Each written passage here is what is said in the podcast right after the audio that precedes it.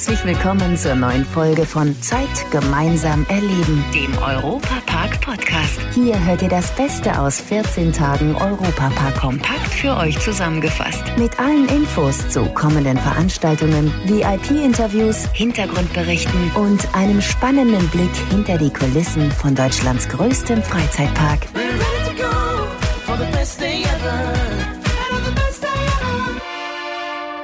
Herzlich willkommen, hier ist Matthias Drescher, der heute noch einmal die Pappnase für euch aufgesetzt hat. Das hat den Grund, dass die fünfte Jahreszeit auch hier am besten Freizeitpark der Welt nicht spurlos vorübergegangen ist. Die Verleihung der Goldenen Narrenschelle der Vereinigung Schwäbisch-Alemannischer Narrenzünfte findet ja jedes Jahr hier im Europapark mit einem großen närrischen Bahnhof statt.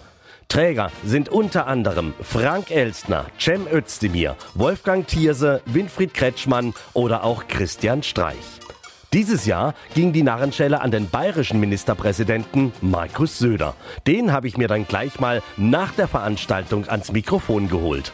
Ausgezeichnet wurde Markus Söder unter anderem für seine Schlagfertigkeit.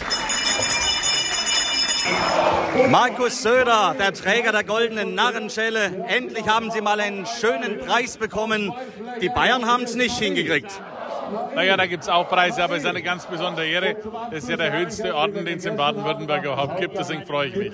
Ja, und äh, Sie wurden ja mit Winfried Kretschmann, mit einem Laudator hier an der Seite, richtig toll benannt und ausgezeichnet. Wie ist das, wenn so ein Ministerpräsident des Nachbarlandes die Laudatio hält? Ist man da besonders stolz? Ja, das freut mich, weil wir gut zusammenhalten und gut zusammenpassen auch. Und äh, das ist sozusagen die Südkombi. Und die Fastnacht hier in der Region, gefällt Ihnen die? Super. Ich mag die Region sehr, bin auch öfters da. Die Laudatio hielt Winfried Kretschmann, also der Ministerpräsident von The Land. Er hat die Narrenschelle bereits 2014 verliehen bekommen. Sie durften die Laudatio halten auf Markus Söder. Zwei Südministerpräsidenten sind zusammen. Ist es für Sie eine besondere Ehre oder auch mal eine Gelegenheit, ein bisschen was zu sagen, so durch die närrische Blume, was Sie sonst vielleicht nicht sagen dürften? Ich sage immer das, was ich will. Da Das brauche ich gut. keine Fasnet. Aber an der Fasnet kann man schon mal auch ein bisschen der andere auf den Arm nehmen.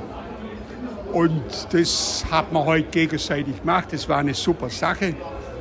Ja, das- macht das Fasnet schön. Und Sie beide als Südministerpräsidenten sind sich, glaube ich, einig. Der Süden ist eigentlich bockstark, wenn er zusammenarbeitet. Der Süden ist bockstark und wir müssen gucken, dass die anderen uns nicht immer abzocken wollen. Ja. Sie äh, machen immer dumme Witze über uns, aber wollen unser Geld. Und jetzt ist schon mal Ende Gelände, jetzt haben wir genug geblecht. Sie selber sind Träger der goldenen Narrenschelle schon seit einiger Zeit. Was ist das für ein erhebendes Gefühl? Ja, das ist schon eine große Ehrung, ja, mit dieser Schelle angeschellt zu werden. Ja, das ist ja das Wichtigste am Narr, dass er eine gute Schell hat, dass er auch laut sein kann. Und das gilt auch für die Politik. Ja, da muss man auch manchmal leise sein. In diesem Sinne ein Danke. feuchtfröhlicher, leiser oder auch lauter Abend noch. Dankeschön. Danke. Der bayerische Ministerpräsident Söder bekam dieses Jahr die Goldene Narrenschelle. Eine Auszeichnung, die, wie er selbst sagt, schwerer zu bekommen ist als das Bundesverdienstkreuz. Laut den Narren hat er den Preis eindeutig verdient. Roland Wehrle, Präsident der Vereinigung Schwäbisch-Alemannischen Narrenzünfte. Was hat er denn gemacht, der Markus Söder? Er war sensationell. Er hat äh, eigentlich nur mit Stichworten seine Laudatio bzw. seine Antwort auf die Narrenschelle an uns gegeben in einer Art und Weise, die einfach unglaublich toll war. Ho hochnärrisch, äh, so wie man ihn kennt, mit ganz flotten Worten, auch frechen Worten. Das gehört aber auch dazu bei ihm, denn der Ministerpräsident, also Winnie Kretschmann, hat es ja auch getan und darauf hat er unheimlich gut pariert. Äh, ich habe eine ganze Zeit, wo wie, äh, Kretschmann geredet hat, habe ich gesehen, wie er sich die Stichworte erst macht. Und wenn man das dann sieht, wie schlagfertig dieser Mann ist und wie wortstark, und deshalb ist es tatsächlich so, dass er ein Titan der Worte ist und das spürt man bei ihm. Und das ist eigentlich auch das Schöne und das war auch einer der Gründe, warum wir gesagt haben, der kriegt die goldene Narrenschelle. Ein weiterer Grund war seine Verkleidungskünstlerei. Er ist ja wirklich phänomenal, was er an einzelnen Masken schon dargestellt hat. Und das ist einfach närrisch. Und man kann zum Dritten sagen, er ist ein großer Braukförderer und dafür sind wir natürlich sehr, sehr dankbar. Da kann sich Baden-Württemberg durchaus ein Stückchen abschneiden. Und der VSAN kann sich ein Stück abschneiden, dass er so jemanden wie Markus Söder für diese Aktion hier gewinnen konnte. Ja, aber ich glaube, er ging jetzt mit unglaublich guten Gefühlen weg. Er war sehr dankbar und es war ernst gemeint, dass er gemeint hat, es sei bei uns wirklich lustiger und fröhlicher und schöner gewesen, wie zum Beispiel äh, wieder den tierischen Ernst in Aachen.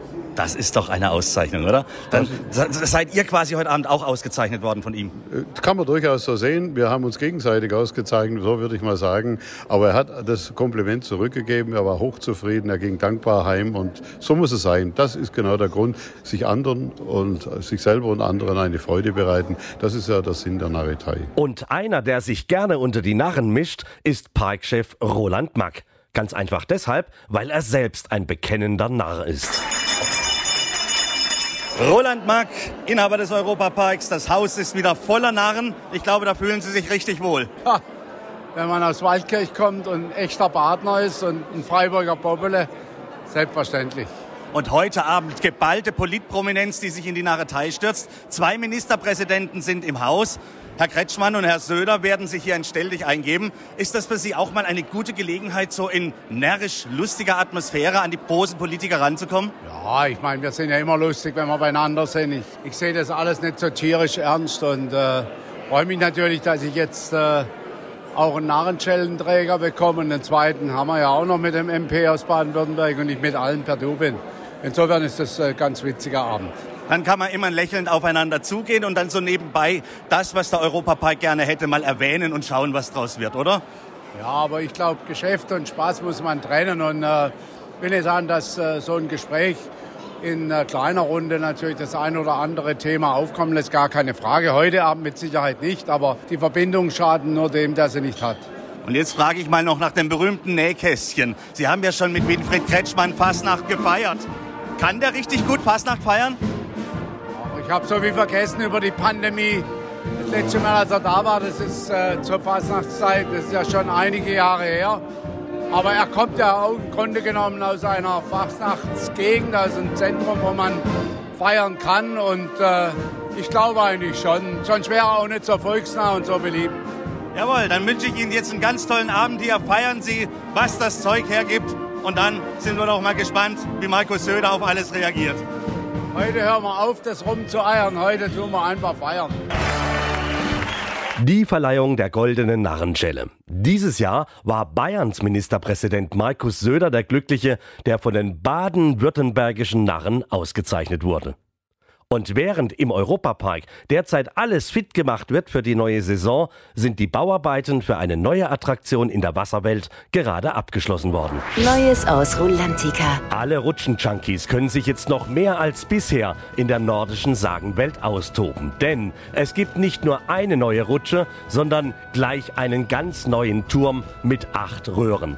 30 Meter ist er hoch, heißt Viking Löb und hat eine neue Rennrutsche, bei der bis zu acht Personen gleichzeitig rutschen können. Thomas Mack aus der Europapark Geschäftsführung. Na gut, im wahrsten Sinne des Wortes haben wir einen richtig großen Turm gebaut und neben den tollen Rutschen, das sind ja acht Rutschen an der Zahl, haben wir ganz tolle Ruhebereiche geschaffen, auch nochmal gastronomisch nochmal dazugelegt, dass wir da auch nochmal Entlastung in den bestehenden Outlets bekommen. Also es ist auch noch ein Geheimtipp, wo viele Gäste noch nicht kennen, dass hier einen wunderschönen Ruhebereich gibt. Also auf jeden Fall vorbeikommen und äh, den neuen Ruhebereich, aber vor allem die Rutschen testen. Adrenalin und Entspannung an einem Ort. Thomas Mack hat einen klaren Favoriten. Na gut, das ist natürlich richtig toll für alle Gäste, dass es noch mehr Ruhemöglichkeiten gibt, noch mehr Liegen. Wir haben 400 äh, Beachchairs hier installiert, dass sich die Gäste auch zurückziehen können und ausruhen können. Aber ich bin natürlich eher der Adrenalin-Junkie und freue mich aufs Rutschen. Am Rutschenende sind dann Bildschirme, auf der jeder seine Zeit sieht. Es ist natürlich eine absolute Highspeed-Rutsche. Es sind acht Rutschen. Jede Rutsche hat 180 Meter Länge und äh, es wird oben zeitgleich gestartet. Und unten äh, sieht man dann, wer als erstes rankommt. Also auch während der Fahrt trifft man sich immer mal wieder. Und es macht halt unheimlich Spaß, weil man natürlich auch immer wieder rutschen möchte und äh, die neue Bestzeit äh, erreichen möchte. So, jetzt bin ich nass. Zum Glück hatte er die Badehose direkt dabei. Da macht es nicht so viel aus, wenn man ein bisschen nass wird. Ja, und wer jetzt das Familienduell gewinnt? Da ist er sich auch noch nicht so ganz sicher. Ja, es kommt natürlich ein bisschen aufs Gewicht drauf an. Also ich denke, dass der Papa äh, das Rennen noch gewinnen wird. Ähm, aber auf jeden Fall sind meine Jungs sehr motiviert. Bei der grandiosen Eröffnung waren auch die Finalisten der Miss Germany-Wahl 2023 anwesend. Ja, super. Ich meine, die Miss Germany Corporation und der Europapark sind ja schon seit vielen, ja fast Jahrzehnten zusammen. Und äh, wir freuen uns immer auf dieses schöne Event äh, im wahrsten Sinne des Wortes. Und äh, glaube, äh, die Missen sind gerade gerutscht und dann hat es richtig gut gefallen. Ähm, und ich glaube, das macht es auch so besonders, dass es nicht nur eine klassische Wahl ist, sondern eben auch die Teilnehmerinnen in den Pausen mal den Europapark oder auch Atlantica genießen können. Nachdem sich die Miss Germany-Finalistinnen hier im Europapark haben feiern lassen, gibt es noch viele weitere interessante Veranstaltungen während der Winterpause. Einfach mal nachschauen unter europapark.de. Unter anderem haben unsere Hotels auch tolle Arrangements zum Ausspannen. Ja, und wenn ihr wissen wollt, wie es weitergeht mit der neuen Achterbahn im zukünftigen kroatischen Themenbereich, da könnt ihr dann einfach mal unter rejoy.de schauen. Da gibt es eine aktuelle Baudokumentation. Viel Spaß beim Stöbern. Das war der Europapark-Podcast. Noch mehr Infos und Berichte aus Europa und Deutschlands größtem Freizeitpark gibt es jeden Tag beim Europaradio auf europa.radio und samstags vormittags auf Schwarzwaldradio. Bundesweit auf DAB Plus, per Web und in der App. Vielen Dank fürs Zuhören und bis zum nächsten Mal bei Zeit gemeinsam erleben, dem Europapark-Podcast.